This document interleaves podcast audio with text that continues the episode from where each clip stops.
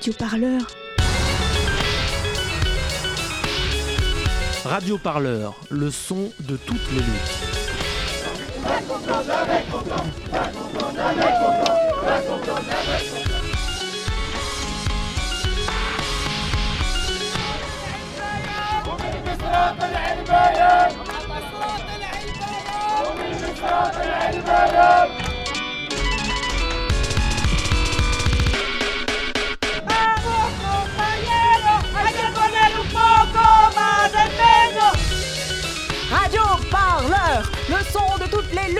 Luttes. Radio Parleur, le son. Bonjour à tous, bonjour, vous êtes dans la mensuelle de Radio Parleur. Alors ce mois-ci, émission spéciale, on n'est pas à Paris, on est à Grenoble pour le festival de radio Écoute, c'est une première édition. On est très heureux d'être là, installé à Cap Beria, au cœur du quartier Bouchailles-Vialet. C'est à l'est de la ville et en plus, on est en public. Bonjour à tous d'ailleurs, cher public, on est heureux aussi que vous soyez là. Alors, les amoureux de Grenoble, euh, ils y ont souvent grandi, comme moi, et ils n'hésitent pas à l'appeler la capitale des Alpes. Les médisants, eux, se disent plutôt la cuvette ou la polluée. Euh, deux clichés, deux étiquettes euh, vraiment réductrices pour une ville qui est surtout depuis bien longtemps un lieu bah, de mobilisation, d'initiative unique. Alors ce fut euh, du côté politique Hubert de Bedou, maire progressiste des années 60 à 80. Aujourd'hui, Éric Piolle est quand même le seul maire écolo d'une grande ville de France. On en pense qu'on veut, mais c'est sympa. Et, bien au-delà du politique, bah, c'est des gens, des militants, des antifascistes fans d'un club de foot local nommé le GF38, des mouvements de mobilisation dans les facs comme le CPE en 2006, la loi LRU en 2009. C'est aussi des cafés associatifs comme la Bobine, l'Engrenage. Euh, c'est l'accueil incroyable de centaines de personnes migrantes, la vie associative bouillonnante du côté de la Villeneuve, de Saint-Bruno, au village olympique, dans tous les lieux populaires de la ville. Alors je pourrais continuer des heures comme ça à vous raconter euh, cette ville de mon cœur, mais on va parler ensemble pendant une heure et demie de Grenoble, de ses luttes, de ses résonances avec les mobilisations qui se tiennent en ce moment partout en France. On va faire ça dans cette mensuelle avec nos invités, spécial Grenoble. On sera avec Simone, militante infatigable hein, de la lutte pour l'accueil des personnes exilées à Grenoble, avec Adé et Virgile, membres de l'équipe du bar antifasciste L'Engrenage, avec Marc aussi, qui, fait partie du collectif ferroviaire de l'Étoile de Vennes et qui se bat pour préserver la ligne de TER entre Grenoble et Gap. Et là, dans quelques secondes, on sera avec Bulle et Judith, membres euh, militants, membres de la cantine Vegat de la Tambrouille, cas pour Bulle, et proches euh, des mouvements étudiants qui agitent l'université de Grenoble actuellement. Et bien sûr, comme Radio Parleur, c'est aussi le son de toutes les luttes. Vous entendrez des extraits bah, de nos derniers reportages réalisés sur radioparleur.net à Paris, devant dans Tolbiac, juste avant l'expulsion violente de vendredi matin par la police, à Notre-Dame-les-Landes avec les zadistes en lutte, avec les cheminots aussi devant les locaux de BFM TV, ou encore pas très loin d'ici, euh, dans la montagne, à Montgenèvre, à la frontière italienne, on entendra Muriel, commerçante qui accueille des personnes migrantes. Allez, je vous propose, on vous embarque avec nous au cœur de toutes les luttes. C'est la mensuelle de Radio Parleur. On est à Grenoble pour le festival Écoute, écoute sur radioparleur.net et sur les ondes de Radio Campus Grenoble. En plus, c'est génial. Radio Parleur, le son de toutes les luttes. Sur radioparleur.net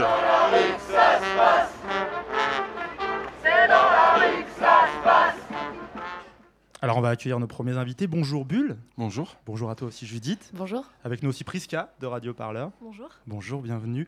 Alors, euh, je commence par toi, Bulle. Euh, on va faire les garçons d'abord, c'est pas terrible, mais j'ai écrit comme ça. voilà. Alors, Bulle, membre de la Tambrouille, c'est une cantine végane qui s'installe tous les lundis sur le campus de l'université- de Grenoble. C'est ça. Et euh, Judith, donc tu es en L1 à la fac de Grenoble en biologie. Exactement. Et tous deux, vous êtes très impliqués dans le mouvement étudiant euh, qui touche bien plus que la fac de Grenoble. hein. Alors, on va faire le point avec vous, c'est un peu l'idée de vous avoir, faire le point un peu de lutte locale qui touche aussi des luttes nationales. Alors, pas mal de facs bloquées ces dernières semaines. Euh, Paris, euh, Toulouse, Nantes. Alors, ici à Grenoble, d'abord, peut-être le plus simple, on peut peut-être faire le point sur où est-ce qu'on en est. Euh, peut-être Judith, pour commencer. Qu'est-ce qui est bloqué? Qu'est-ce qui passe Je sais qu'on est en pleine vacances en plus. Oui, justement. alors, en ce moment, on, est en train d'occuper le, le, le CVL, Alors, qu'est-ce que c'est enfin le, le CLV, qui est donc le centre euh, des langues vivantes, ou euh, le centre de lutte vivante, plutôt comme on préfère l'appeler. c'est pas mal.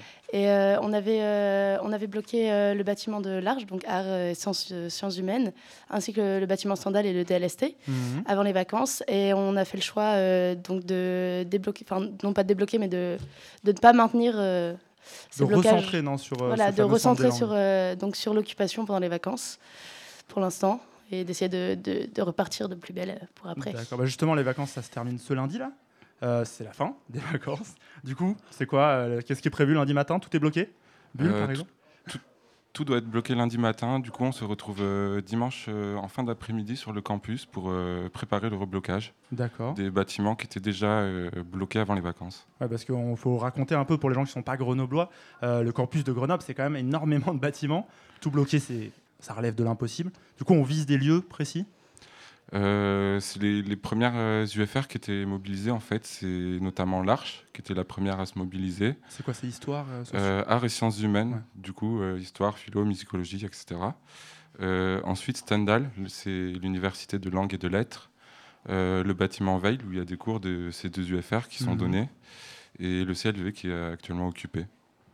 Alors, le cliché un peu qu'on a, euh, qu'on essaye de faire véhiculer, mais on va lutter contre ça tous les jours, c'est euh, cette idée qu'une fac occupée, bah, c'est une fac euh, qui n'est pas vivante, où il se passe rien, une fac morte. Alors, on espère que non. On a vu dans pas mal d'universités, bah, on pensait à Tolbiac notamment avant qu'elle se fasse virer ces derniers jours, que c'était pas le cas, avec des conférences, des spectacles, etc. Est-ce que vous, il y a eu des choses aussi qui sont organisées comme ça pour faire vivre le campus au-delà des cours habituels qui s'y passent?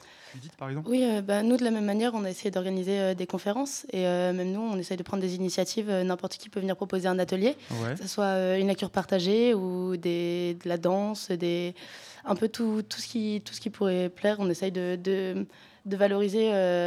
Tout, de valoriser les initiatives et de, de, faire, de faire bouger. Enfin, notre but, c'est de créer de la culture aussi. Alors, qu'est-ce qu'il y a eu, par exemple Je sais pas, deux, trois exemples? Il y a eu des projections, des cours alternatifs, euh, Souvent, les cours alternatifs ont des titres incroyables lorsque c'est pendant les occupations. Vous avez... Non, je sais pas.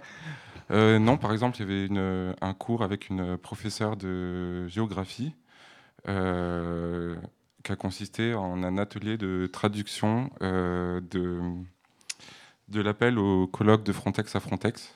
D'accord. Frontex, c'est le programme, on va dire, de rejet des migrants en dehors de nos frontières, on va dire ça comme ça pour l'Europe? Du coup, cet appel-là était euh, écrit dans les, dans, avec les mêmes mots que, que le pouvoir utilise pour euh, parler de ces problématiques-là. C'est quoi ces mots? Euh, Par exemple? Immigration illégale, ce genre, ce genre, de choses. Du coup, le, but, c'était de traduire cet appel-là avec nos mots à nous et utiliser des mots militants pour traduire une, une réalité d'une autre façon. D'accord, déconstruire un peu le langage qu'on nous sert. Voilà, c'était le but de ça et du coup, ça, sera, ça a donné lieu à une publication. Euh, un mail qui a circulé aussi. Ok. Alors, l'un des grands enjeux des, blocages de fac, en tout cas, des, ça revient à chaque blocage de fac, c'est les relations avec l'administration, avec la présidence. Euh, à quel niveau elles sont aujourd'hui? Est-ce qu'il y a une bienveillance? Est-ce que c'est très compliqué? Ça dépend énormément de la faculté occupée. Judith, par exemple euh, Je sais que pour nous, c'est un, peu, euh, un peu compliqué. Pourquoi? Euh, On n'a pas autant de dialogue qu'on aimerait avoir. On, on, a, on, a eu, on a aussi le droit à quelques mensonges. par exemple, par rapport à Frontex, donc il y a eu mhm. une, une colloque et donc les, les, on, a, on a donc manifesté pour donc euh, pour empêcher euh, pour Il y avait un colloque avec plusieurs euh, chercheurs et chercheuses, Et donc, les, les, donc la police est venue sur, sur le site et c'est donc le, président de l'université qui, qui a signé, donc avait signé pour, pour accorder la police. Donc avec, il y avait l'accord de... Pour lui permettre d'intervenir. C'est ça, pour, permettre, pour les permettre, pour permettre à la police d'intervenir. et cependant, on, on, nous a dit très clairement que ce n'était pas lui, alors que c'était signé. Et on essaye de créer un dialogue, mais c'est mhm. pas toujours facile. D'accord. Cette histoire de Frontex, normalement, c'était un colloque donc sur cette question de Frontex, mais à la limite, ça c'est annexe. Le sujet du colloque, c'est quand vous êtes venu pour essayer de le perturber, la police a été, enfin, ça a été compliqué en termes de violence policière. C'est ça. Le, il y avait un rassemblement euh, devant le bâtiment où, se déroulait le colloque à 15h, mhm. euh, le jeudi 22 mars. Et euh, à 16h, le, le colloque a été envahi par des militants et des étudiants pour perturber une intervention d'un membre de Euromed Police. D'accord. Et cinq minutes plus tard, la police est arrivée sans sommation, a chargé toutes les personnes qui se trouvaient dans la salle, a matraqué tout le monde. Il y a eu plusieurs blessés, quatre personnes sont allées à l'hôpital. Euh, voilà, et ça c'est la réponse de Patrick Lévy à des étudiants et des militants qui manifestent pacifiquement. Prisca, tu avais une question. Euh, ouais, donc après euh, ce qui s'est passé à Paris, à Tolbiac, donc l'évacuation policière assez violente, est-ce que vous craignez à Grenoble aussi une, intervention policière sur l'occupation? Hum, on, craint parce que forcément, si c'est si de l'ordre national, on va forcément être impacté. Et c'est pour ça qu'on va essayer de faire relancer le mouvement euh, le plus possible pour essayer euh, d'avoir, euh, de protéger, parce qu'on a aussi une question de sécurité vis-à-vis de tout ce qui se passe. Et on essaye de se faire entendre. En fait, toutes ces, ces, toute cette question de blocage, c'est pour se faire entendre et, et on veut maintenir tout ça pour montrer qu'on, enfin, avec plus de gens et, et qu'on essayera de résister, même si on essaye de venir nous déloger, on ne va pas juste, juste quitter les lieux. Justement, cette question bah, des violences, elle n'est pas que policière. Tu voulais jeter peut-être quelque chose, Bulle, avant que je continue Non. Donc, ouais, je disais, elle n'est pas que policière. Il y a aussi, euh, à, Grenoble, souvent, on a un problème aussi des, violences fascistes, on va dire ça comme ça. Euh, il y a eu euh, un lieu qui s'appelle le Jardin d'Utopie, qui est assez connu sur le campus de Grenoble, qui depuis des années propose des jardins autogérés, si je ne si fais pas d'erreur. Et ce lieu a subi, un lieu a été brûlé, une partie du lieu a été brûlée. L'accusation est portée vers des gens d'extrême droite. D'abord, est-ce que vous, vous avez des retours sur, sur cet événement? Alors, il faut savoir qu'il a été euh, attaqué à quatre reprises. Euh, d'abord, le 8 avril, mhm. euh, il y a une première tentative d'incendie. ensuite, de la, nuit du 9 au 10 avril, il y a une cabane et un faux kiosque du jardin qui ont été saccagés. Le 15 avril, il y a eu un feu, enfin, une cabane qui a été incendiée et le feu n'a pas été éteint à temps. Du coup, il faut savoir que c'était aussi une cabane où vivaient des personnes. Mhm. Donc leurs affaires ont été brûlées. Et euh, là, il y a le 20, euh, il y a eu une nouvelle tentative d'incendie en plein après-midi d'une autre cabane. Euh, du coup, les jardins d'Utopie, c'est un peu un symbole. c'est une parcelle qui est devant la BU droit à lettres et qui est occupée depuis 2006, depuis le mouvement contre les CPE. du coup, c'est aussi la première cible des fascistes quand, quand ils veulent s'attaquer à nous sur la fac. ça c'est une inquiétude que vous avez quand vous vous organisez? Cette idée de, risquer de voir des groupuscules euh, dire faire justice eux-mêmes en fait. Oui, bien sûr. Enfin, c'est une, inquiétude qui est présente à l'occupation. On essaye de s'organiser en conséquence pour euh, veiller les uns sur les autres et, et que ça perturbe pas l'occupation. Hmm. D'accord, c'est quelque chose que vous avez en tête, quoi, qui, tourne violence policière, c'est sympa, ça, va faire des... ça fait beaucoup de choses en tête. Pour peut-être euh, continuer sur une chose un peu plus joueuse, ce que tu m'expliquais, Judith, quand on préparait cette interview, c'est que toi, tu as 18 ans, c'est le premier mouvement sur lequel tu t'engages, et que pour toi, c'était un, vrai lieu d'éducation à une politique, euh, à plein de choses Complètement. Euh, en fait, je suis arrivée dans cet endroit un peu euh, parce que donc, j'étais contre, contre cette loi, mais je savais pas trop. Et en fait, je me suis retrouvée dans un endroit vraiment très bienveillant où enfin j'ai appris beaucoup de choses. on a une bibliothèque qui est genre une bibliothèque de, lutte notamment, mais pas que. Et, et où on peut, on peut, enfin, c'est vraiment un lieu de culture, un lieu de discussion, où, mais, mais où tout est bienveillant et où, où c'est vraiment dans un but de, de, s'apporter beaucoup les uns les autres et où on avance ensemble. Et, et, et je me sens, c'est un endroit où vraiment, euh, personnellement, je me suis sentie bien et en sécurité et où, où, où, où on sent que, que je, je, sens que je vais en tirer quelque chose et que c'est pas juste. Euh, il y a quelque chose de très humain. Mmh. Qu'est-ce qui t'a poussé à, à, te dire je vais me mobiliser contre cette loi? Donc on sait qu'elle instaure une forme de sélection. C'était Parcoursup, bien sûr, c'était pas acceptable? C'est ça. Et euh, donc, euh, j'ai commencé à venir. Moi, je suis venue à la, donc à une, la première G euh, qui a vraiment fonctionné, qui a tué du monde. Et au début, un, des, un des étudiants a fait un, un récapitulatif. Et donc, entre la sélection et les violences, je suis aussi venue suite aux violences donc, qui ont été faites au colloque de Frontex. Mmh. Et, et c'est grâce à, enfin, à ce récapitulatif, je me suis rendu compte que c'était pas juste la loi et qu'il y avait tout un. C'est tout un toute une lutte en fait qui a vraiment mené et de, que je pouvais pas juste me dire euh, que j'étais contre cette loi et que j'allais juste me dire euh, ça ne va pas. Et enfin, c'est important de s'impliquer dans tout ça en fait. D'accord. Et pour euh, aller un peu plus loin que ce mouvement qui se passe en ce moment, je voulais parler aussi d'une chose un peu par peut-être pas particulière à, l'université de Grenoble, mais il y a beaucoup, beaucoup, il y a un milieu associatif très fort sur l'université, avec plein de choses différentes.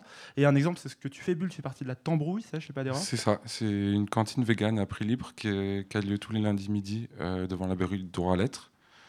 Euh, du coup, elle existe depuis la rentrée de septembre 2016. Mhm. Euh, elle a été lancée par des personnes qui se sont rencontrées pendant le mouvement contre la loi travail. Et elle tient depuis. Euh, tous les lundis elle apporte euh, son soutien de diverses façons aux luttes qui sont menées sur le campus et sur les ZAD. Euh, par exemple, on est allé à la ZAD de Roibon pour les trois ans de l'occupation de la forêt, mmh. préparer de la cuisine là-bas. on participe, grâce aux au sous qu'on fait avec le prix libre, à financer la caisse de lutte des étudiants actuellement. on a participé à l'occupation du patio, où loge actuellement des, des, personnes demandeurs d'asile. Le patio, c'est un bâtiment qui est occupé sur la fac. Hein. C'est ça. qui est occupé depuis début décembre. qui loge des demandeurs d'asile, qui les protège et les loge depuis, depuis début décembre. Exactement. Parfait. Donc, justement, ces, ces, associations, ces organisations, c'est ça qui porte un peu aussi l'organisation interne à la fac, des, des, gens qui bloguent, des gens qui s'organisent Entre autres, nous, on a, quand on a lancé cette cantine en septembre 2016, c'était dans l'idée d'avoir un espace euh, politique sur la fac où les gens puissent euh, se rencontrer et s'organiser, euh, distribuer des tracts, faire des prises de parole et lancer des idées pour, pour faire évoluer les choses sur la fac et en dehors.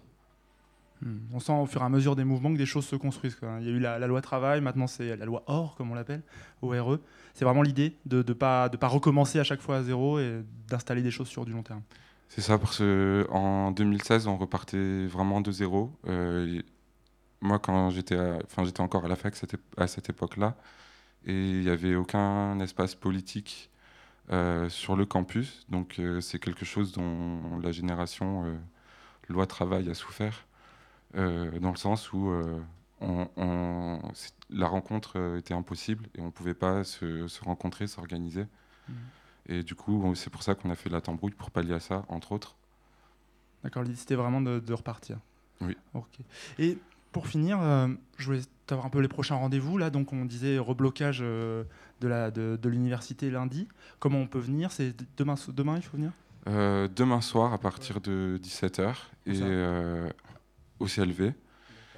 Et euh, lundi matin, à partir de 6h30, pour les plus motivés, pour aller bloquer euh, tous les bâtiments. Voilà, il faut se lever tôt pour. on a également euh, mardi, on fait une assemblée générale à midi devant la BU droit lettres. D'accord, assemblée générale, etc. Vous avez eu combien de gens en assemblée générale jusqu'ici Je sais que c'est un truc un peu. Au maximum, c'était donc le jeudi avant les vacances et on a réussi à avoir 1200 votants. Ouais, d'accord. Donc on est vraiment sur un mouvement qui est, qui est lancé. Quoi.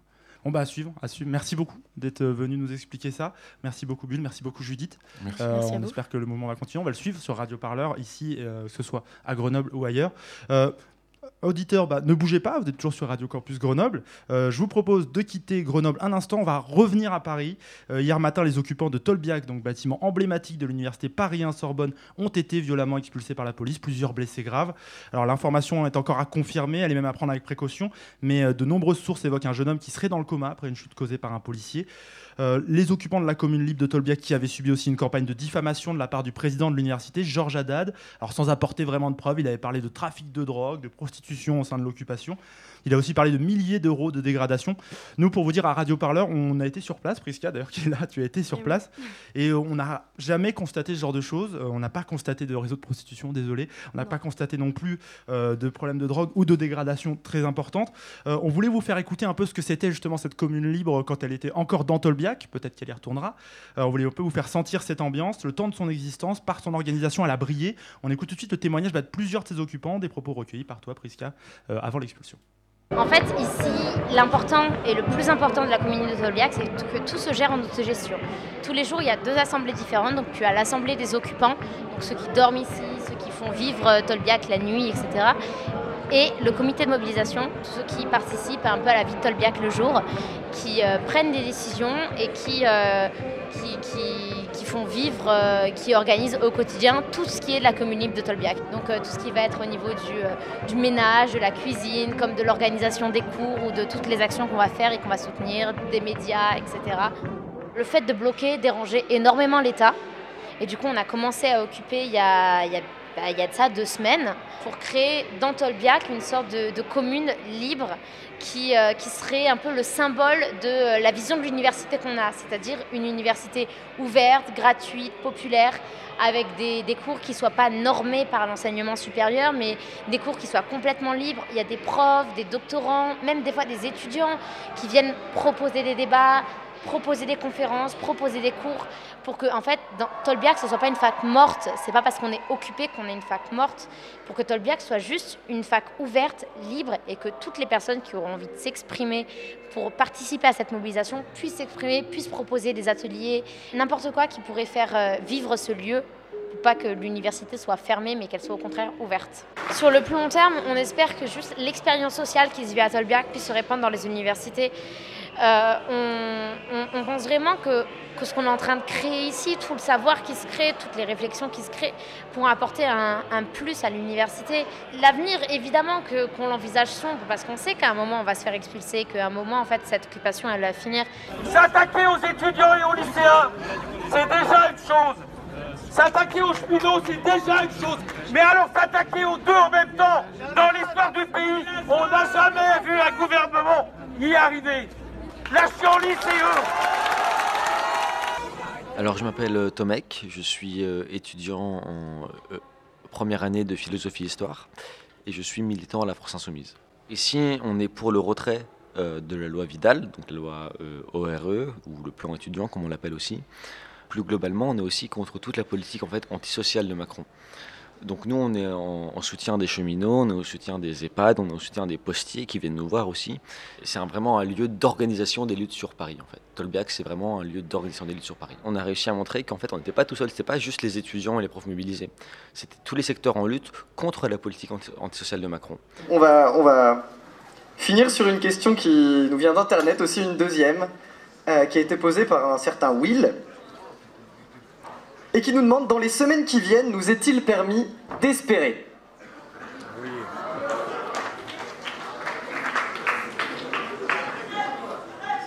Oui.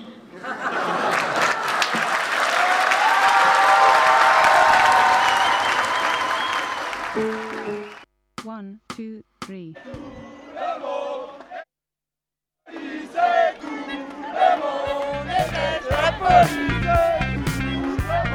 Radio Parleur, le son de toutes les luttes.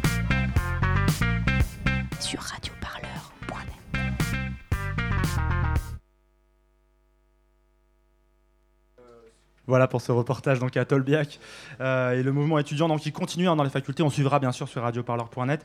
Alors on va changer de lutte, on va rester à Grenoble. L'idée c'est de faire un peu euh, le tour de plusieurs luttes différentes. On va se pencher bah, sur la SNCF, c'est une, des, grandes luttes du moment avec les cheminots qui sont mobilisés depuis le 3 avril contre la loi souhaitée par le gouvernement. Alors au-delà de la fin du statut, et de la dette de la SNCF qui revient souvent. Il y a aussi la question de la privatisation euh, et de la fermeture de ce qu'on appelle bah, les petites lignes, même si le terme est peut-être un peu euh, péjoratif, qui est en jeu.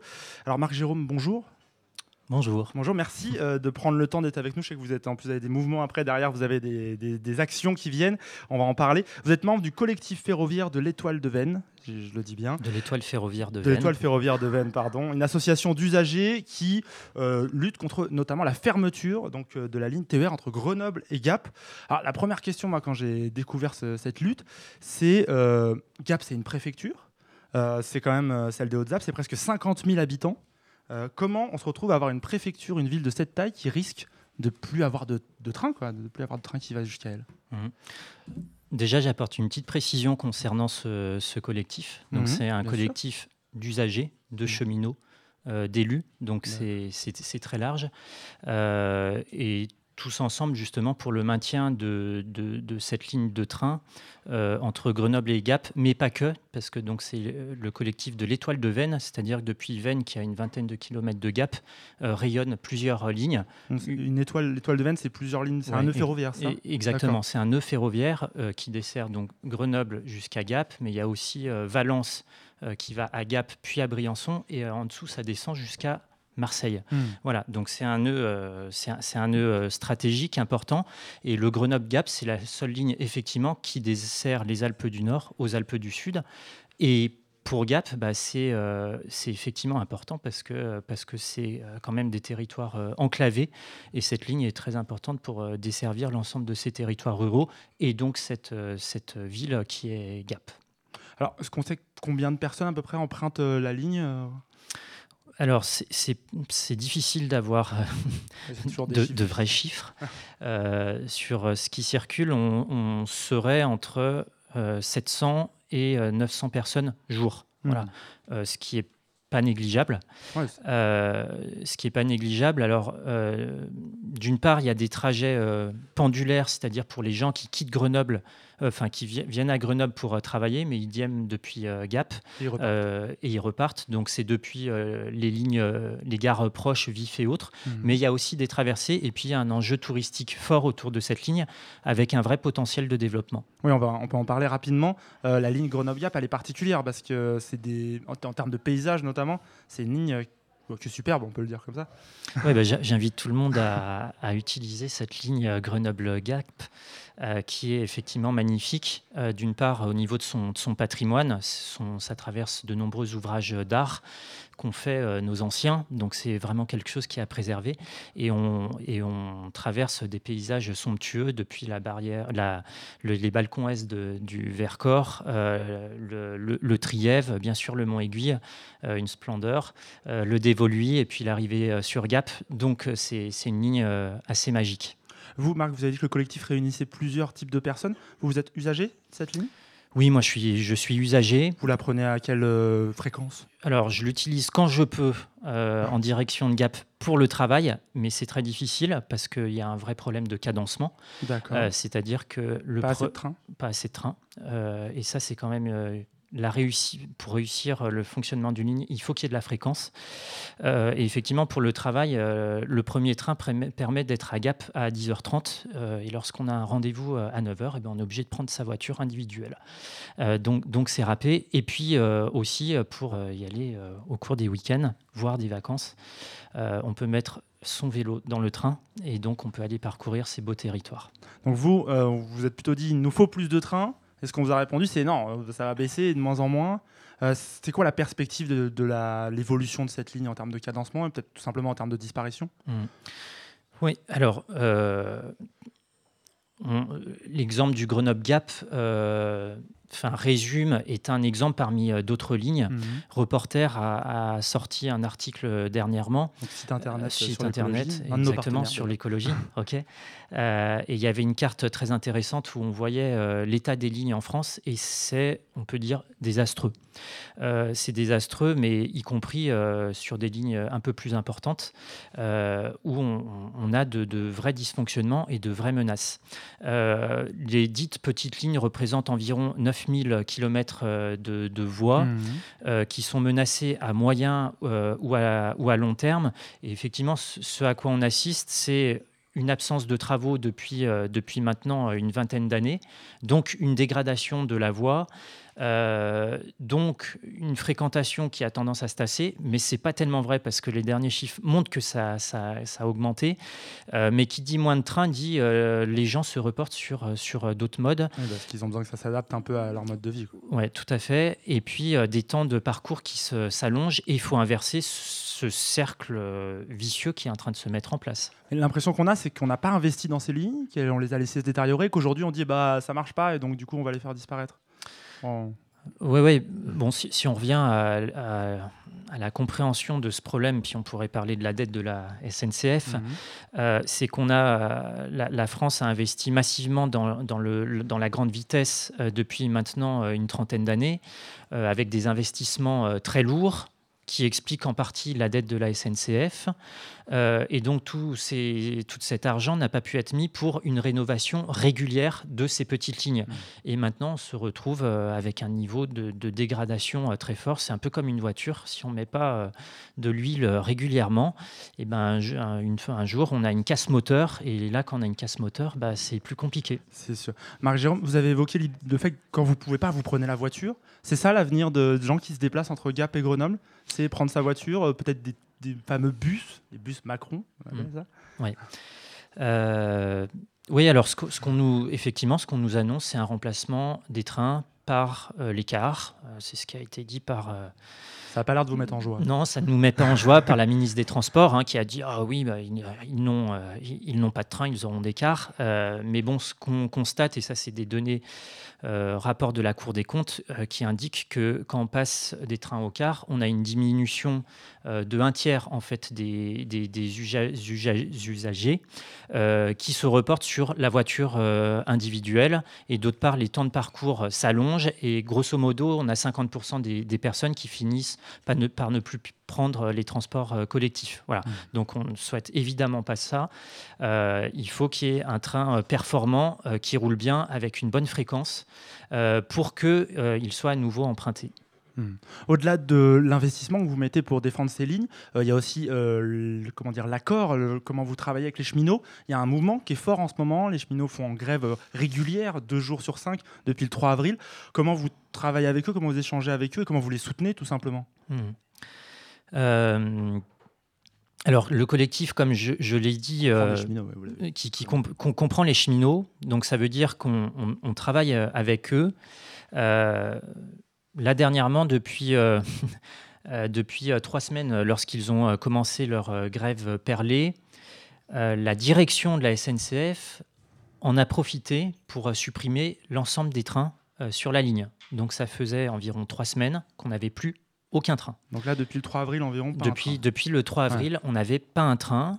Et donc c'est en travaillant avec les cheminots, le collectif, euh, des élus euh, locaux qu'on a réussi à faire pression sur la direction de la SNCF.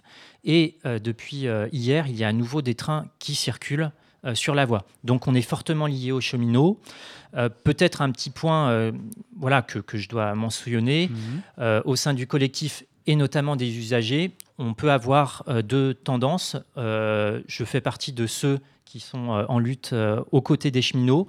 Euh, certains, eux, euh, il y a une, structure, notamment au niveau national, euh, n'est pas forcément contre une ouverture à la concurrence. Mhm. et donc, on peut avoir des, des frictions, des, discussions. Pas des frictions, mais effectivement des, des, discussions.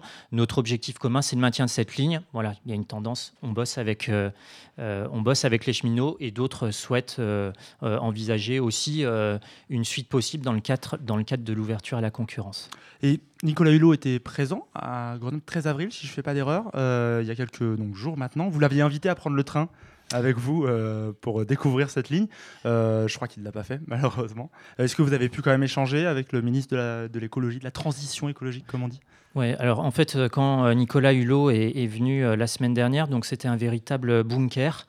Euh, c'est-à-dire qu'il y a quelques, quelques personnes qui ont, qui ont souhaité euh, aller euh, l'interpeller. Mhm. je parle d'étudiants, je parle de différents collectifs, des petits groupes qui ont, au bout de 100 mètres, ont été cerclés par les CRS et interdits d'aller jusqu'à lui. Donc personne n'a pu, n'a pu aller jusqu'à Nicolas Hulot. Possible d'échanger Pas possible d'échanger. Voilà, euh, c'est par euh, des élus locaux, dont euh, le maire de Grenoble, aussi le sénateur Gontard, qu'il y a eu des demandes qui ont pu être faites autour de, cette, ligne. Donc le message a pu être transmis par nos élus locaux. Et pour finir, quels sont vos échanges, par exemple, avec la SNCF Vous arrivez à discuter avec eux sur ces, questions? Vous avez dit que vous avez réussi à récupérer des trains qui avaient été supprimés en profitant de la grève. Comment ça se passe? Alors avec la SNCF, c'est compliqué, c'est extrêmement compliqué. Euh, ils mènent la politique du fait accompli, euh, c'est-à-dire que ils laissent pourrir la situation. Ils disent non, mais tout se passe bien, vous allez voir. Et puis du jour au lendemain, on constate qu'il y a deux trains qui sont qui sont supprimés, qu'on n'a mhm. pas eu d'informations. Et on nous explique euh, après que, etc., mais que tout va bien, euh, que le service euh, va reprendre. donc, donc c'est extrêmement compliqué. On, est, on croise nos, nos, interventions, on les cible.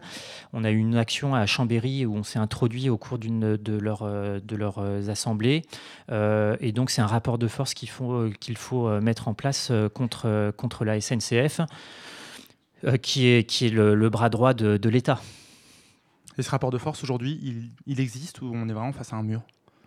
Euh, Ce rapport de force, on l'a établi. Euh, on l'a établi puisqu'on voit que depuis trois semaines, sur cette, cette, fermeture qui avait été prise par, par la direction, eh ben, on a réussi, grâce à l'action d'élus, du collectif, des cheminots, on a réussi à, la réouverture mmh. de, de, la ligne qu'on fête aujourd'hui. Justement, on va en parler rapidement avant de vous laisser partir. Euh, ça se passe bien sûr par des actions, des actions euh, sur le terrain. Là, en l'occurrence, ce sera la gare de Grenoble euh, à 18h, si je ne fais pas d'erreur. Ouais, enfin, c'est une action qui a commencé à 16h. Mhm. donc, donc, là, c'est ouais. donc c'était avant tout un rassemblement de soutien aux cheminots. Mhm.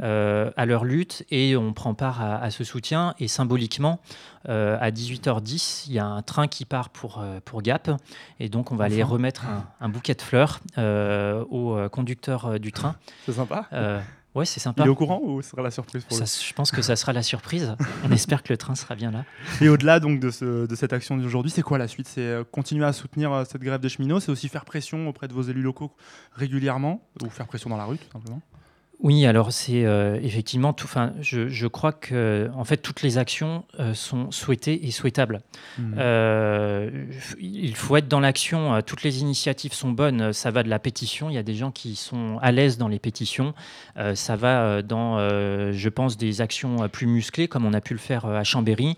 Euh, sur des interventions auprès des politiques. Je n'ai pas parlé de la région Auvergne-Rhône-Alpes, euh, mhm. mais c'est euh, un point très important. Laurent Vauquier, le président de la région, est dans un silence total par rapport aux, petites lignes.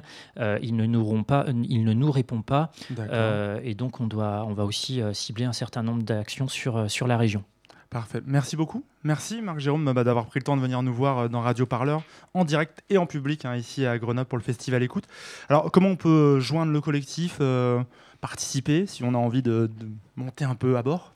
Dire ça comme ça euh, On a un site internet, euh, on a un Facebook, euh, donc je ne les connais pas ici, les www, mais je pense que sur de bons moteurs de recherche, vous devez pouvoir vous, vous tapez collectif de l'étoile ferroviaire de Vennes, collectif de Vennes ou ligne Grenoble-Gap, et vous pourrez tomber dessus sans problème. il y a un mail, donc voilà, n'hésitez pas à nous, si vous nous, rejoindre. Maintenant, vous pouvez encore aller à la gare vous avez le temps d'y aller, ça reste, c'est-à-dire jusqu'à exactement voir cette remise de bouquet de 18h10. Ça peut être très sympa. Merci encore. Alors on va rester nous avec les cheminots. Il y a 15 jours, euh, nos journalistes Clara Menet et Yuri Krasoulia euh, les ont accompagnés. C'était devant les locaux de BFM TV. Et apparemment, les cheminots avaient un message à faire passer à la chaîne d'info en continu. On écoute ça dans Radio Parleur. Une majorité de, salariés dans ce pays. Donc voilà, aujourd'hui, vos deux chaînes ne diffusent que des discours à tendance libérale. Bon, Mardi 3 avril 2018. Devant le siège de BFM, des cheminots expriment leur mécontentement. Moi je m'appelle Mathieu, je suis conducteur de train sur la ligne C du RER et à la CGT euh, cheminot Versailles. On est un peu chafouin euh, par rapport à, toutes, euh, toutes, les insultes, les mensonges répétés, la propagande libérale qui a été faite contre les cheminots depuis des semaines, depuis des mois en fait, pour préparer idéologiquement la population à la privatisation.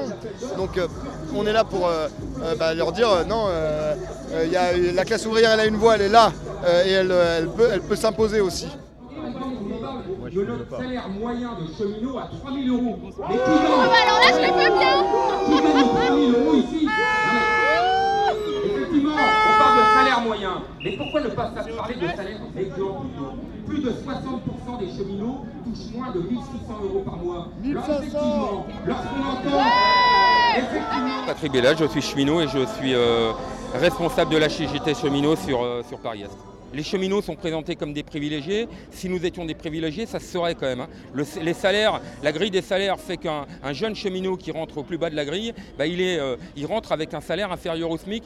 L'entreprise est obligée de lui verser une indemnité compensatrice parce que le SMIC, c'est le, salaire de, minimum dans le, dans, le, pays. Et donc, euh, quand on entend parler de, de salaire euh, moyen à la SNCF de 3 000 euros, peut-être, mais alors ça sous-entend que les, les, patrons de la SNCF, par exemple, Madame Parly, aujourd'hui ministre des Armées, qui a été payée 55 000 euros par mois. Oui, effectivement, ça fait monter la moyenne.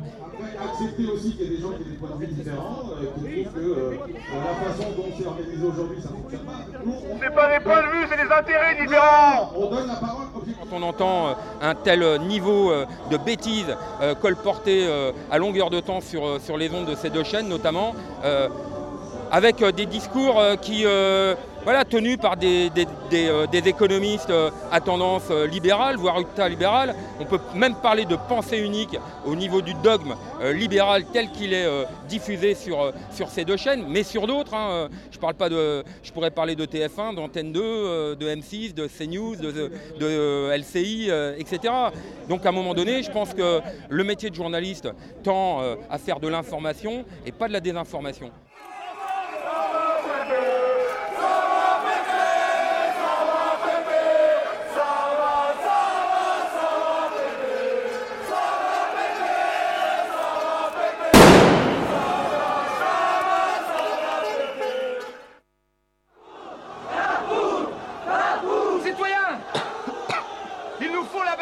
Est-ce que vous m'entendez là Vous me recevez Oui, Tristan, une place de la Bastille, Noir de Monde, en ce 14 juillet 1789. Radio Parleur.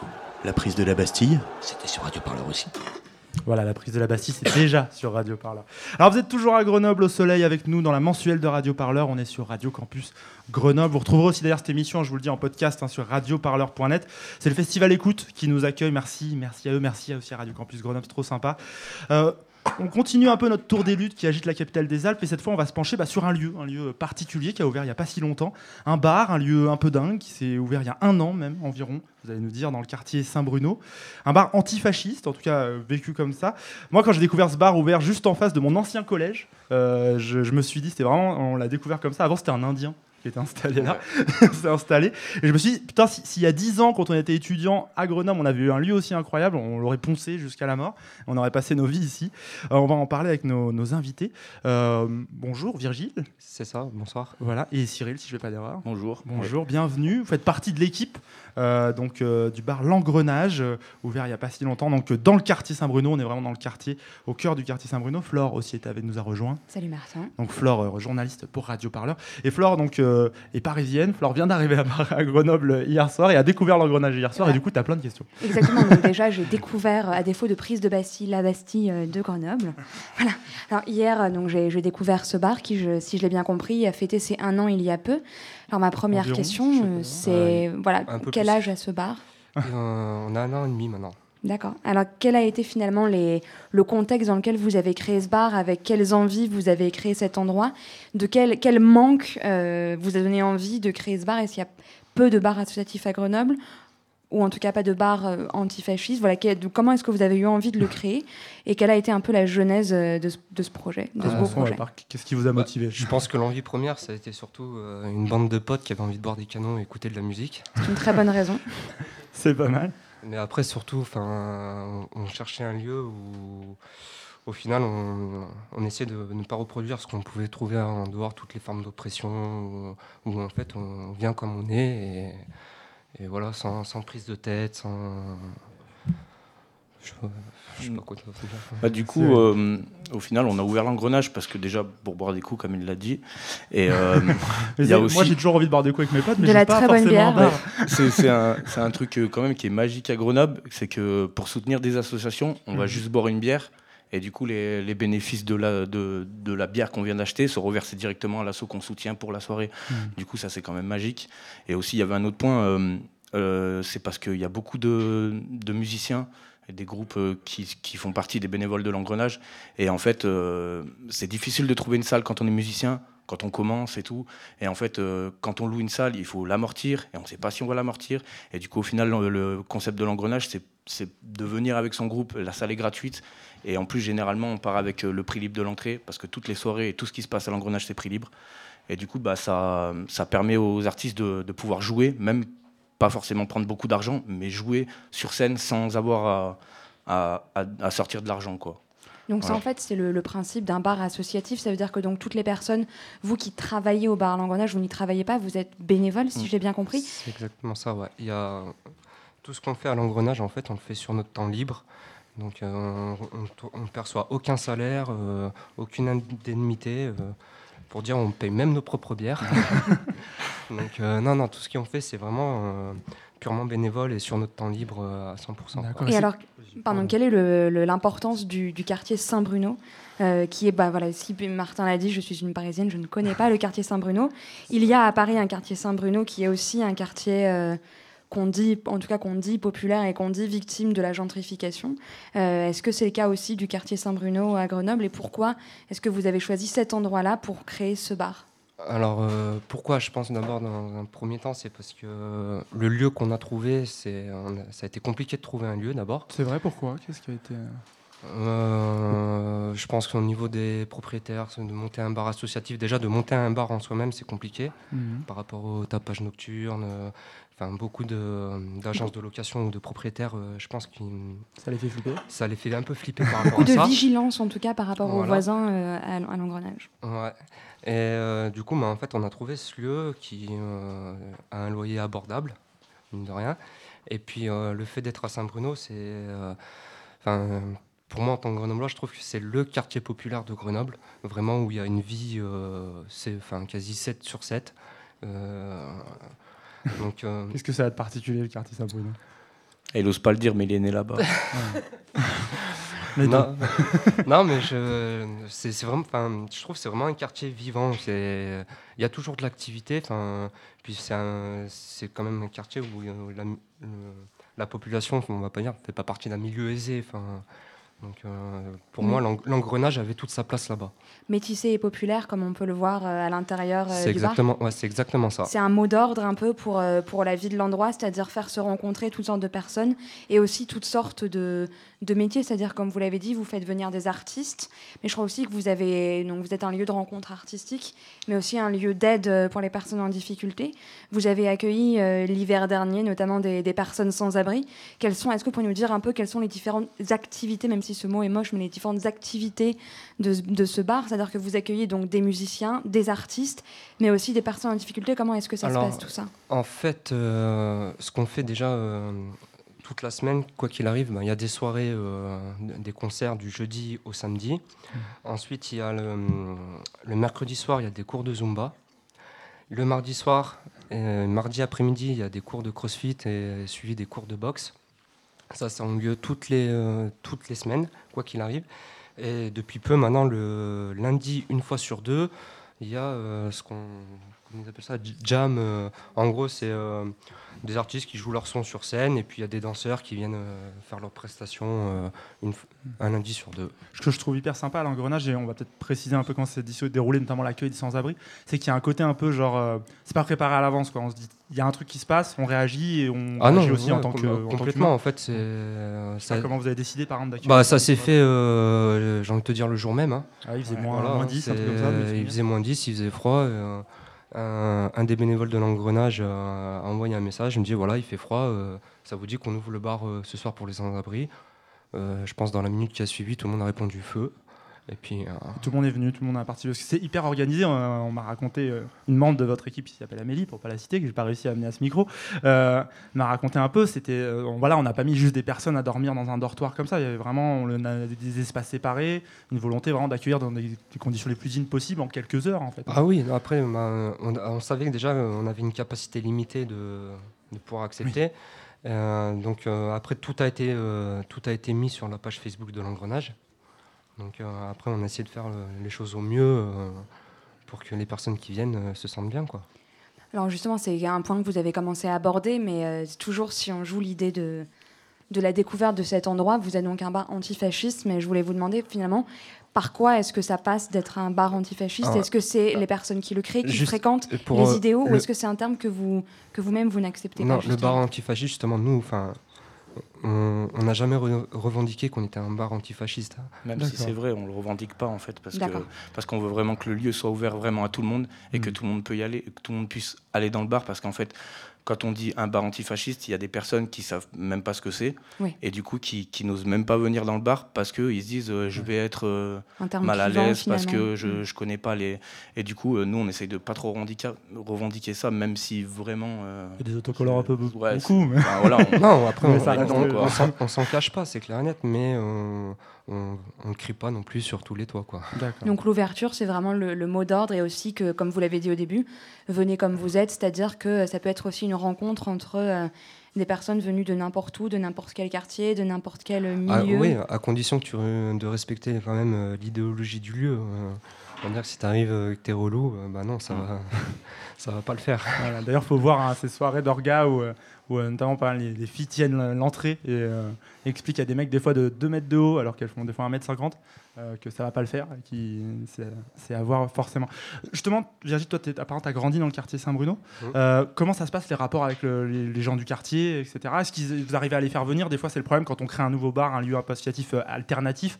On a du mal à attirer les gens qui sont juste à côté est-ce que là il y, a, un des échanges qui se font vous arrivez à, à les motiver? Est-ce qu'ils viennent au cours de Ouais, non, si, on a des échanges, bah, notamment avec certains commerçants du quartier avec qui ça se passe euh, très bien. Enfin, ils viennent au bar, ils profitent, euh, profitent de la soirée et en échange, nous, enfin, on va chez eux, il n'y a pas de mm. souci. Euh, non, non, après, ben, voilà, comme avec les, gens du quartier en soi-même, enfin, on a surtout des, rapports avec nos voisins qui sont de temps en temps tendus. Mais les, voisins très proches, c'est vrai que ça peut être. Les bruit, ça a été d'ailleurs une des grandes causes de fermeture des bars à Grenoble ces dernières années. Effectivement, ouais. Et puis moi, nous, comme les autres bars, on n'est pas à l'abri non plus de, de, se retrouver fermés à cause de ça, quoi. Hmm. Alors, donc, on vous l'avait dit, ça fait un an et demi que vous existez. On espère que vous allez exister pendant longtemps encore. Mais quelles sont finalement les, principales, euh, les principales difficultés pour un bar associatif Quels sont les, voilà, les défis auxquels vous faites face au quotidien Et quels sont les moyens que les personnes qui aiment votre bar euh, ont de pouvoir vous soutenir? Bah, hum, Surtout le voisinage, parce qu'on a des problèmes avec le voisinage, parce qu'il y a du bruit dehors, euh, parce qu'on n'a pas de coin fumeur. Du coup, euh, tous ceux qui viennent à Engrenage de ne pas faire trop de bruit dehors. Et euh, pour nous soutenir, ben, il faut, faut boire. Quoi. Être adhérent Est-ce que, pour, être, est que pour, pour venir à votre bar, il faut adhérer? Ouais, par contre, c'est, c'est une des conditions en fait, pour pouvoir consommer au bar, il faut être membre de l'association. Après, sachant que l'adhésion ne coûte absolument rien, euh, c'est juste un, une carte. Enfin, nom, une prénom sur que nous une avons, carte. Voilà, que nous avons tous et qu'on revendique avec fierté. C'est ça. Non, non, mais. J'ai pas mis mon nom encore. C'est la seule condition pour pouvoir euh, venir à l'engrenage. Voilà. Parfait. Et pour finir, c'est quoi la suite là, très proche, très bientôt? Parce que notamment en termes d'investissement, pour vous, c'est beaucoup d'investissement, je pense. Ça va faire des journées assez longues. Euh, euh, comment on gère ça déjà, peut-être pour commencer? Déjà, j'ai envie de te dire, c'est des semaines assez longues même. bah là, pour la suite, bah, on, va finir, on va finir notre saison. Euh, par contre, cette année, le bar va fermer sur le mois de juillet et août. D'accord, pour le repos un peu bah, Pour le repos, ouais, essentiellement. Euh, je pense que euh, même pour les voisins, ça leur fera souffler un petit peu. et puis après, bah, repartir au mois de septembre, comme on est reparti depuis bientôt deux ans. L'envie, c'est que ça continue encore longtemps, parce que finalement, on s'investit, des fois bénévolement, ça demande beaucoup d'énergie. Il y, a une envie que ce soit vraiment inscrit dans une durée? Ah oui, bah le but, euh, c'est si on a ouvert ce lieu, c'est pour que ça dure un maximum de temps. On n'a pas voulu faire un truc éphémère. Mm. Quoi. Je pense que c'est quand même un lieu unique euh, sur Grenoble. Et, euh, Je confirme. donc voilà, on veut que ça dure un maximum de temps possible. Parfait. Les prochaines dates, il y a quelques, une ou deux choses qu'on peut avoir en tête ou je sais pas, peut-être. Euh, aller voir sur le site. Euh, voilà, le mieux ce que je te dis, c'est que te, te rediriger vers le Facebook de l'engrenage où là, effectivement, tu as toutes les dates euh, des soirées à venir. Il y en a, il y en a, et surtout de manière hyper différente. C'est un jour une soirée métal, un jour une soirée beaucoup plus posée. Bah, L'ouverture du festival Écoute qui se passait, donc qui nous accueille, qui se passait hier soir. à chaque fois que je viens, c'est complètement différent quoi, dans les ambiances. Ah oui, bah c'est aussi une volonté de, de ce bar, en fait, c'est de ne pas se cataloguer, dans une seule catégorie de musique. C'est vraiment. On veut faire euh, écouter de tout, quoi. Passant du rap, euh, métal, euh, rock, chansons, enfin vraiment tout vraiment tout quoi. Le plus varié possible. Bah, allez à l'engrenage, nous on vous le recommande complètement. C'est, on adore ce bar. Ici à Grenoble, ça a été un peu une des découvertes. Euh, merci, merci d'être euh, d'être venu nous voir, d'avoir passé un peu de temps avec nous. Merci Cyril, merci Virgile. Merci, à vous. Merci, merci aussi à Adé qui est tout près du micro. Mais merci beaucoup. D'en parler, on était triste. Voilà, faut équilibrer. C'est dur d'amener euh, des femmes au micro, mais on va y arriver peu à peu. Il n'y a pas de problème. Un jour, un jour, on, t'aura Adé, je, je, suis sûr. Flore, merci aussi. Bah, merci Martin et merci à vous. Alors, pour changer le plateau et accueillir nos, nos derniers invités, euh, on va prendre un peu le temps, on va encore quitter un peu Grenoble. On quitte quelques instants direction Notre-Dame-des-Landes, la ZAD. Vous avez forcément suivi l'opération militaire lancée par le gouvernement il y a presque 10 jours maintenant. 2500 gendarmes, 46 blindés, des hélicoptères. Le truc, c'est un film d'action. Euh, L'idée, c'est Radio Parleur était bien sûr sur place. Euh, vous retrouvez nos lives, nos reportages sur le site hein, radioparleur.net. On vous fait vivre ça. Euh, on voulait vous faire entendre un extrait du travail réalisé là-bas par notre journaliste Tristan Goldbraun. Il était euh, bah, au cœur de, des affrontements, on va dire. Mais surtout, il a rencontré Amandine. C'est une agricultrice de 29 ans. Elle, elle est venue soutenir les habitants de la zone à défendre et elle raconte. Bah, en fait, vous vous rendez compte des milliers d'euros Juste... décrire un peu ce qui se passe Ouais, juste en fait, là, on est face à des CRS, enfin des gendarmes mobiles et en fait, on essaye de parler parce que voilà, nous, on leur explique que la violence, c'est pas ce qu'on a envie, quoi. C'est juste qu'aujourd'hui, on n'arrive pas à dialoguer. Et là, je suis en train de lui dire que moi, je suis agricultrice, quoi. Que je suis en train de créer un monde meilleur, que viens en solidarité avec les copains qui font des trucs bien ici. Et que lui, comment il peut dormir tranquille, quoi? Comment il peut se regarder dans les yeux dans une glace, quoi? Ça se trouve, il a des gosses, ça se trouve, il a mon âge. Et juste, on essaye de parler, mais c'est juste déprimant, quoi. Tout ce qu'ils savent faire, c'est nous tirer dessus, nous taper dessus. Et ça, c'est dégueulasse. Tu t'appelles comment? Je m'appelle Amandine et j'ai 29 ans. Et t'es agricultrice? Et je suis agricultrice, pas sur la ZAD, mais ailleurs. Tu veux nous dire un peu là, on est où exactement sur la ZAD? Moi, je connais pas bien la ZAD, mais on est, sur, euh, on est en plein cœur et juste on est entouré de fermes et on est dans un champ, il y a plein de boue, voilà, on est tous dans la boue. On est tous là et juste désemparés de ce qui se passe, quoi. Et il ne devait pas arrêter normalement de, de perdre l'expulsion Bah, ça, c'est ce qu'on nous dit, ouais. C'est ce qu'on dit à tout le monde qui regarde la télé, quoi, Il y a un putain. énorme discours, il y a un discours hyper différent entre ce qui est annoncé dans les médias et ce qui se passe en réalité. Ne faites plus confiance aux médias, allez voir sur place, sur les sites internet, etc. Informez-vous réellement. N'écoutez pas les médias de masse. Moi, je fais 1m50, je fais 40 kilos, j'ai les cheveux euh, pas noirs, je suis pas, je suis pas une grosse méchante comme on fait passer les zadistes, quoi. Faut arrêter, quoi. Faut arrêter de- d'entendre ce discours. C'est juste un état policier dégueulasse qui veut pas montrer la réalité. Ils sont obligés de mentir pour que les gens les croient, quoi. Ils sont obligés de mentir, sinon, s'ils disaient la vérité, les gens, ils seraient avec nous, quoi. Ils seraient avec les zadistes, parce qu'on construit un monde meilleur, quoi. Et Aujourd'hui, il devait y avoir quoi Normalement, il devait y avoir justement un rassemblement pacifique pour reconstruire, pour se réunir. Aujourd'hui, c'était un appel à mobilisation de, de par- de la part des zadistes pour reconstruire, pour, euh, pour euh, faire une journée pacifique, qu'on mange ensemble, qu'on boit des coups, qu'on remette en route tout ça, quoi. Et que les flics, ils dégagent. C'était ça, la journée. Sauf qu'aujourd'hui, bah, c'est encore la guerre, quoi. Justement, c'est intéressant ce que tu dis. Euh, Le gouvernement, les médias de masse n'arrêtent pas de dire que euh, l'opération elle est terminée, que Macron a gagné. Aujourd'hui, euh, l'opération elle n'a pas l'air du tout terminée et euh, la ZAD elle est toujours là. Bah ouais, elle est toujours là, mais bon, ils sont toujours là aussi, quoi. Et euh, aujourd'hui, il y a des, je sais pas combien il y a de personnes, mais il y a des milliers de personnes, et ça c'est cool parce que ça montre que c'est pas juste 250 squatteurs comme on peut dire à la télé, quoi. Tu parlais d'utopie tout à l'heure. La ZAD, c'est aussi l'endroit où on va concrétiser les utopies. Bah ouais, c'est pour ça que ça les gêne, quoi, parce qu'aujourd'hui c'est le seul endroit où il y a des alternatives possibles, quoi. Et ça, ça, les fait chier, quoi. S'imaginer que l'agriculture telle qu'on la, telle qu'on la mène depuis les années 60 va pouvoir continuer longtemps, c'est ça l'utopie. C'est là le problème. On détruit là vraiment le sol, la vie dans le sol, nos sols sont morts. Demain, on veut, on n'a pas d'aéroport, c'est bien. Demain, on veut pas qu'ici ce soit glyphosate et compagnie. C'est aussi pour ça qu'on est là. Voilà, pas glyphosate et compagnie à la ZAD. On va voir. En tout cas, on va continuer à suivre ça avec Radio Parleur. Vous pouvez le suivre d'ailleurs euh, en ce moment même sur notre Twitter à Radio Parleur. On a une journaliste qui est là-bas, Lauriane Cholez. Euh, retrouver bah, toutes les infos et on va continuer à suivre l'évolution de la situation là-bas. Rev- on revient à Grenoble pour accueillir bah, nos derniers invités dans cette mensuelle de Radio Parleur spéciale en public hein, au Festival Écoute et en direct sur Radio Campus, notamment Grenoble. Euh, je vais dire bonjour à nos invités. Bonjour Simone. Bonjour. Et bonjour, je vous laisse vous présenter. Du coup, je n'ai pas votre prénom. Ravi. Camille. Camille, bonjour Camille. Alors bienvenue, euh, merci d'être avec nous.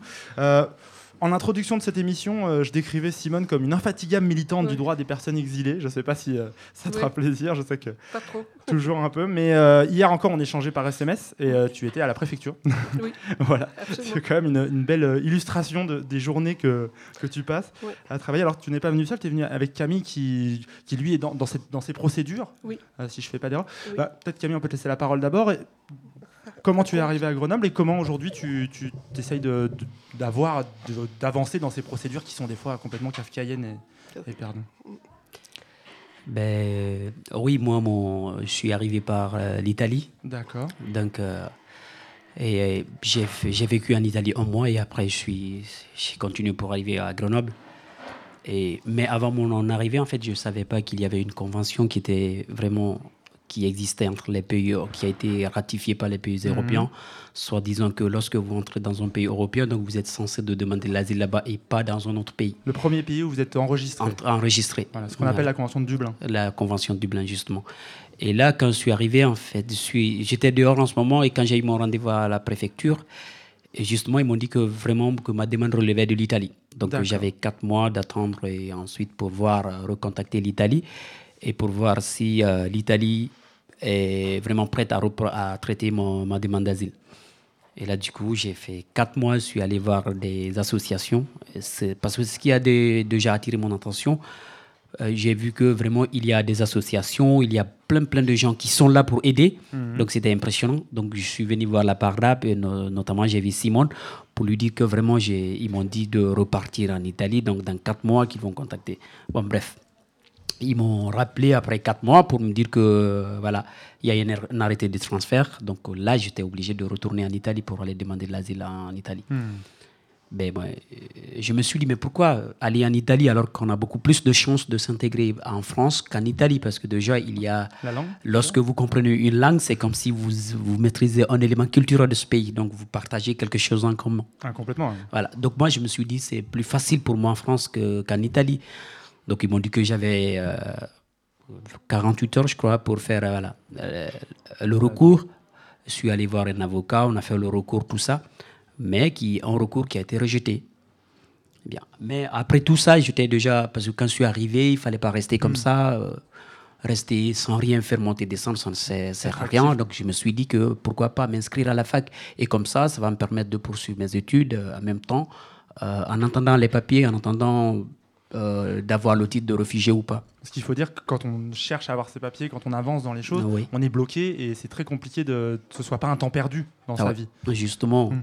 c'est donc c'est dans ce cadre-là, moi je me suis inscrit.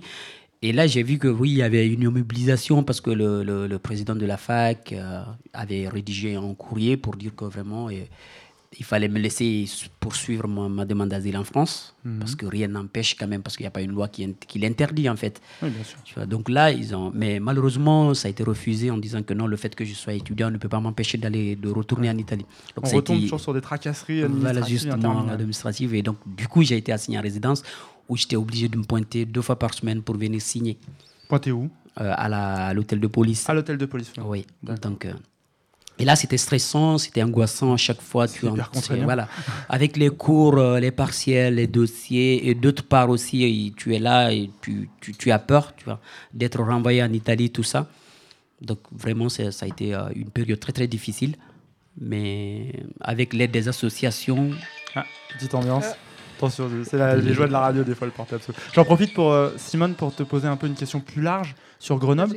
Euh, Il y a des villes, c'est très très variable l'accueil euh, dans les villes en France. Ça dépend beaucoup de la préfecture, du préfet ou de la préfète, ça dépend. Est-ce que Grenoble c'est une ville où on a un accueil qui est plutôt dans une fourchette de qualité haute, enfin moins mauvaise parce que haute il n'y a pas beaucoup en France, ou on est vraiment dans une situation compliquée? On est dans une situation très compliquée avec la préfecture qui obéit au gouvernement le petit doigt sur la couture du pantalon. C'est absolument épouvantable. L'avantage de Grenoble, c'est qu'il y a énormément d'associations.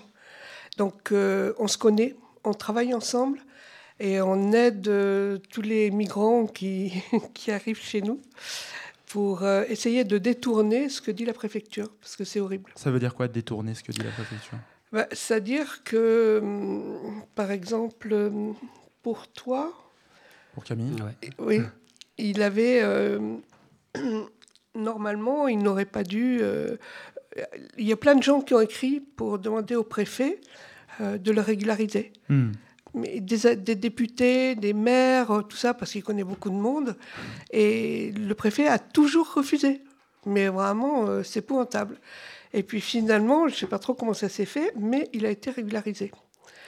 Donc euh, il y a moyen. comment. Non. C'est au cas par cas. Alors, c'est- soit. Voilà, et- À la tête du pas- En fait, je n'ai pas été régularisé, mais il fallait. pas loin. Voilà, j'étais obligé. Voilà, j'étais obligé de poursuivre euh, la- les, les démarches, c'est-à-dire euh, traverser toute la procédure. C'est-à-dire la procédure, c'est six mois.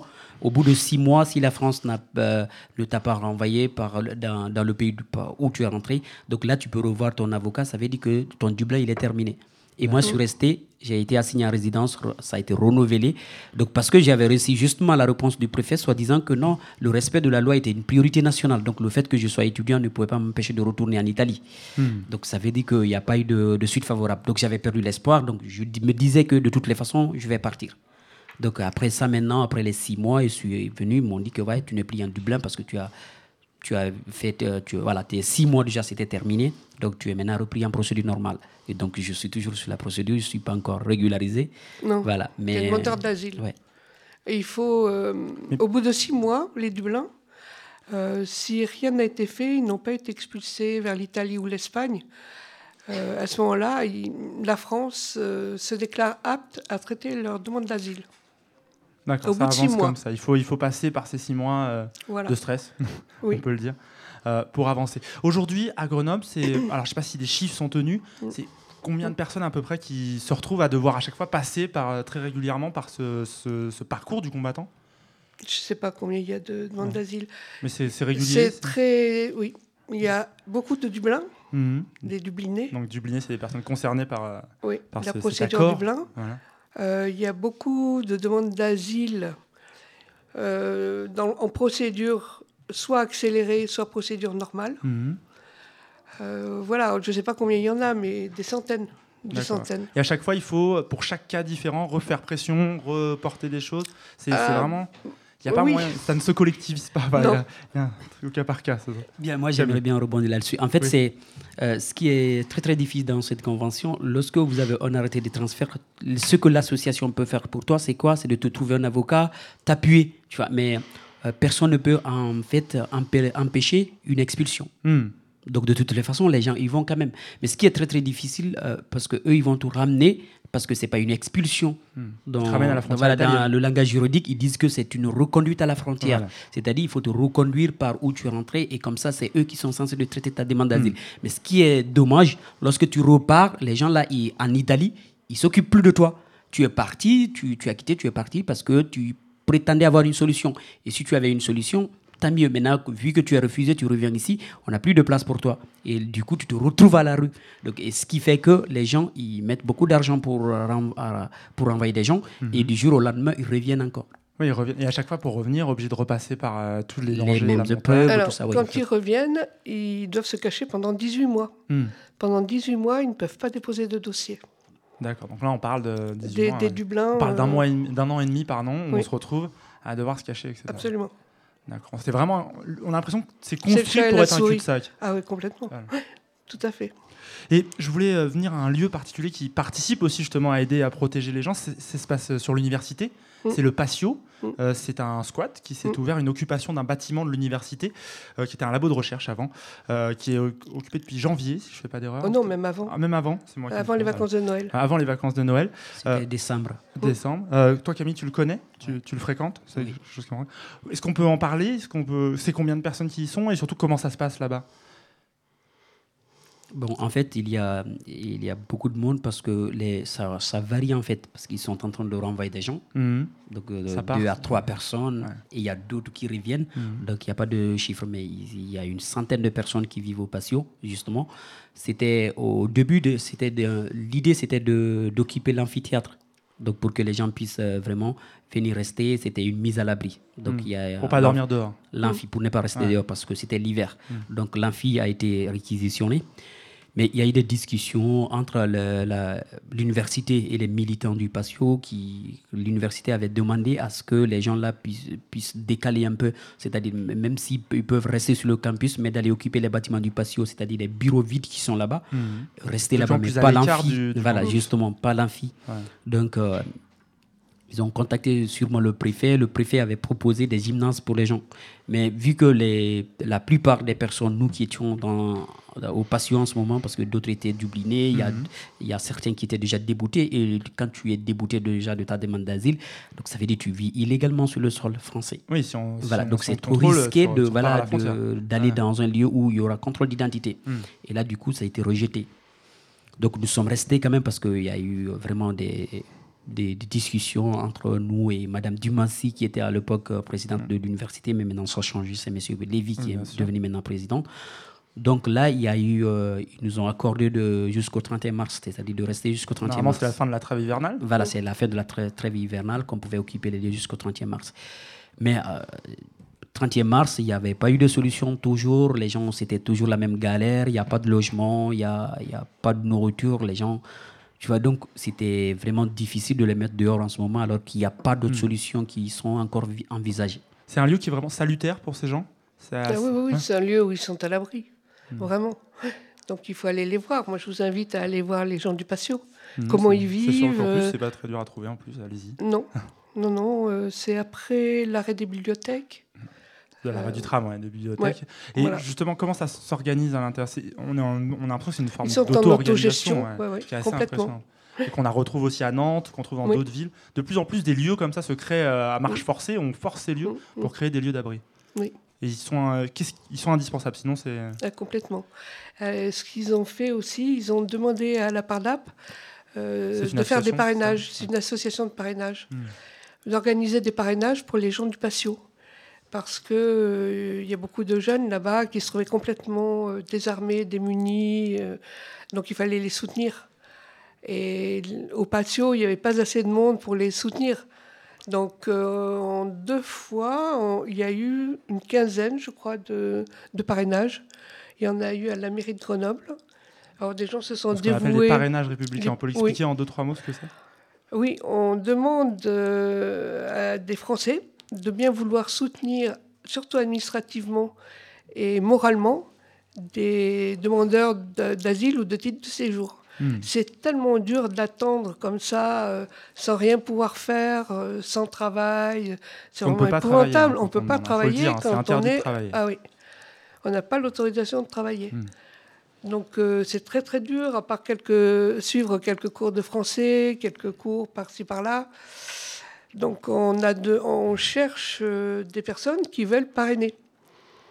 Et Wow. donc euh, quand le patio euh, a été connu, il y a le Dauphiné qui a écrit pas mal sur le patio, il y a des gens qui se sont proposés. Donc je crois qu'il y a eu 7 parrainages sur 50 à la mairie de Grenoble en janvier. Mhm. Et à Fontaine, il y en a eu pas mal aussi. Hein.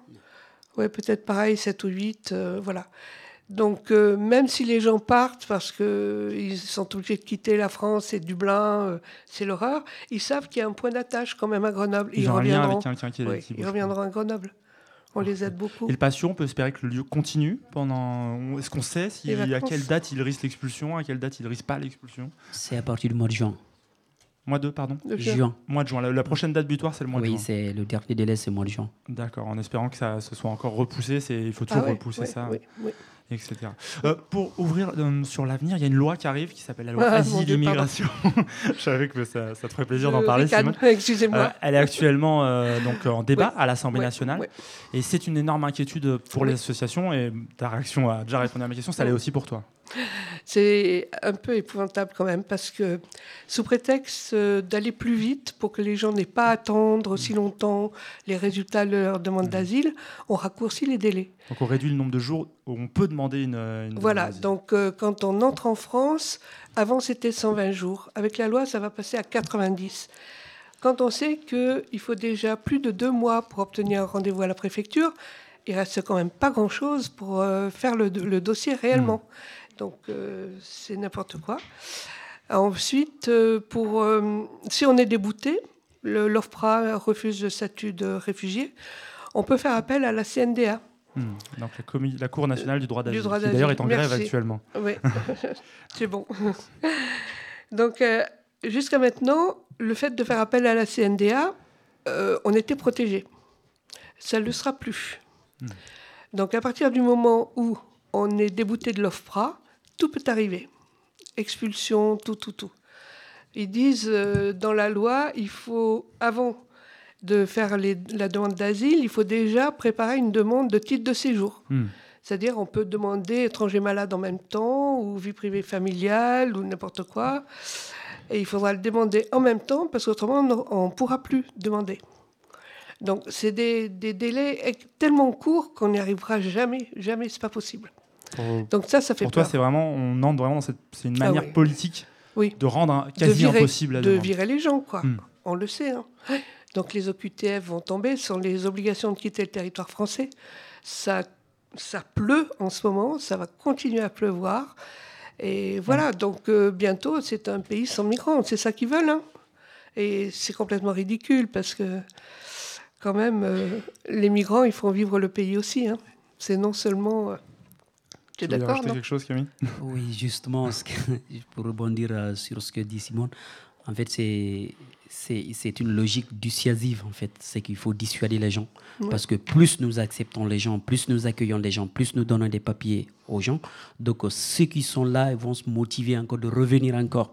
Donc maintenant, la seule façon, c'est-à-dire il faut un peu radicaliser la situation, c'est-à-dire il faut, il faut un peu euh, dissuader ces gens-là. C'est-à-dire même si euh, on sait, sinon l'État est conscient que parfois l'argent qui est investi pour les ramener, ça ça sert à rien parce que ces mêmes personnes reviennent, tu vois. Parce que des fois, en fait, si lorsque vous, la vie que vous avez à perdre n'a plus de sens, c'est-à-dire ne vaut plus la peine d'être vécue, Mhm. et là, ta force, elle est inouïe. Tu n'as pas peur de mourir. Donc les gens, ils continuent toujours à venir malgré qu'ils sont rejetés, ils vont encore revenir parce qu'il n'y a, pas, il y a, il y a- il y a plus d'espoir en fait. Donc euh, les politiques, il faut vraiment serrer les choses, donc il faut, il faut virer beaucoup de gens, et comme ça, ça va dissuader ceux-là qui ont déjà la velléité de venir. Donc, c'est, tu vois, là, et là, ça devient difficile, mais ça se voit dans des conditions matérielles d'accueil, dans, dans la façon de, dans, dans les réformes administratives, tout ça là. Donc, c'est, c'est vraiment, c'est, c'est, c'est totalement. Oui, on parle, euh, on parle des gens qui arrivent, des migrants qui arrivent, mais ceux qui sont déjà là, qui sont ici depuis des années, qui travaillent, qui ont des CDI, qui sont dans le droit commun, la préfecture ne renouvelle pas leur titre de séjour. Donc ils se retrouvent avec une OQTF et l'obligation de partir. Des gens qui ont installé leur vie Oui. en France depuis longtemps. Ah oui, oui, oui. 6 ans, 7 ans. C'est des cas que Parfois vous- plus. On en voit, on en voit. Et on n'en parle pas. Hmm. On parle uniquement des nouveaux arrivants. Alors, il paraît que Colomb a dit on va s'en occuper après. bon, ben, je ne sais pas comment ils vont s'en occuper, mais bon, les OQTF pleuvent. Euh, Alors, les gens euh, qui demandent un titre de séjour étranger malade, ils travaillent, ils ont des fiches de paye. On n'arrive pas à faire changer le- leur statut. On pourrait demander un statut salarié. Hmm. La préfecture ne veut pas. Ils restent étrangers malades. Et au bout d'un moment, on leur dit Mais vous êtes guéris, retournez chez vous. Il y a vraiment une volonté d'empêcher l'installation. Ah oui, complètement, vraiment- complètement. C'est ce ressort. Ouais, il y a la dernière chose, c'est qu'en fait, il faut aussi, parce que tu vois, les, même si la, la politique, elle est parfois dure dans sa logique, mais il y a des gens qui sont là pour aider, des associations, notamment des personnes de bonne volonté qui accueillent des gens. Et Mais maintenant, ils sont en train de, d'incriminer l'action que les gens sont en train de faire, c'est le, délit de solidarité. C'est-à-dire le fait d'avoir aidé quelqu'un qui est dans le besoin. Tu vois, Mm. là, tu, ça peut être, euh, ça peut être, euh, ça peut susciter à une poursuite, quoi. Tu vois. Donc Ouais, c'est On a créé le délit de solidarité de plus en plus. Merci, merci pour ce, ce bilan un peu de la situation de à. Grenoble qui est, qui est assez C'est euh, grave, un identique peu à celle- désespéré. Voilà, il faut pas, il y a des choses Mais il qui faut se bouger. Oui, oui, oui, peu. oui, oui. Le 27 mai, il y aura une, une grosse journée au Jardin de Ville. Mm.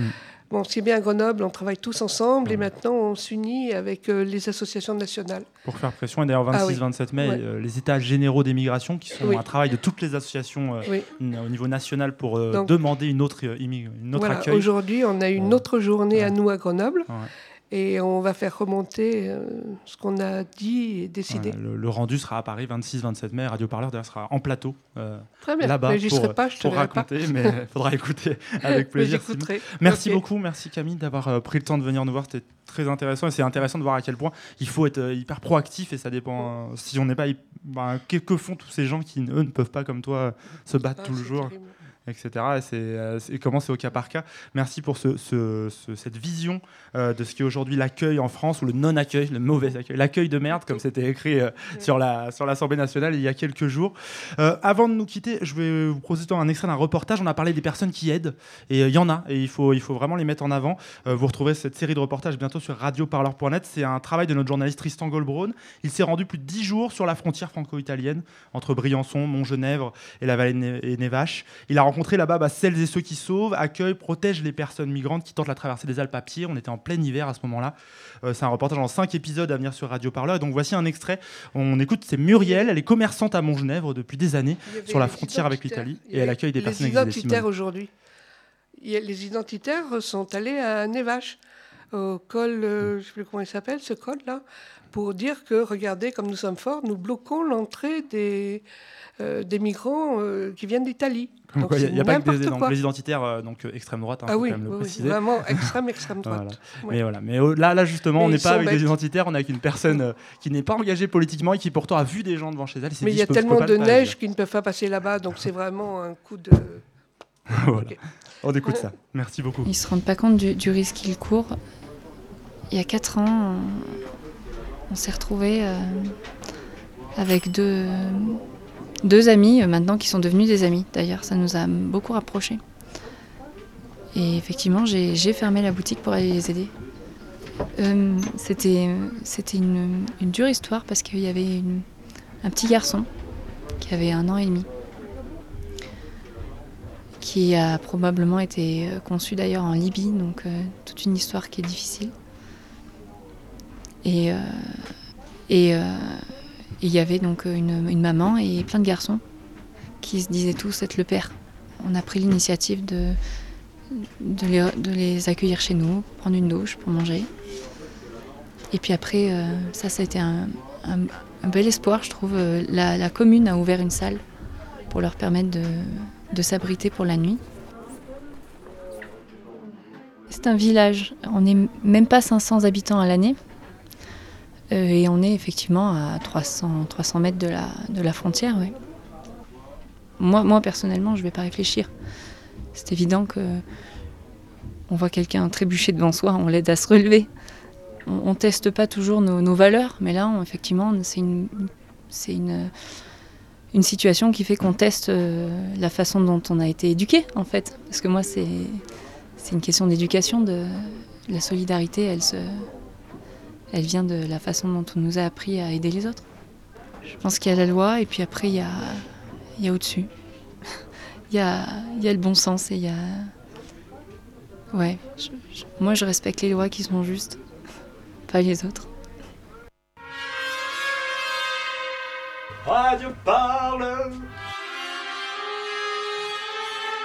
Radio Parleur.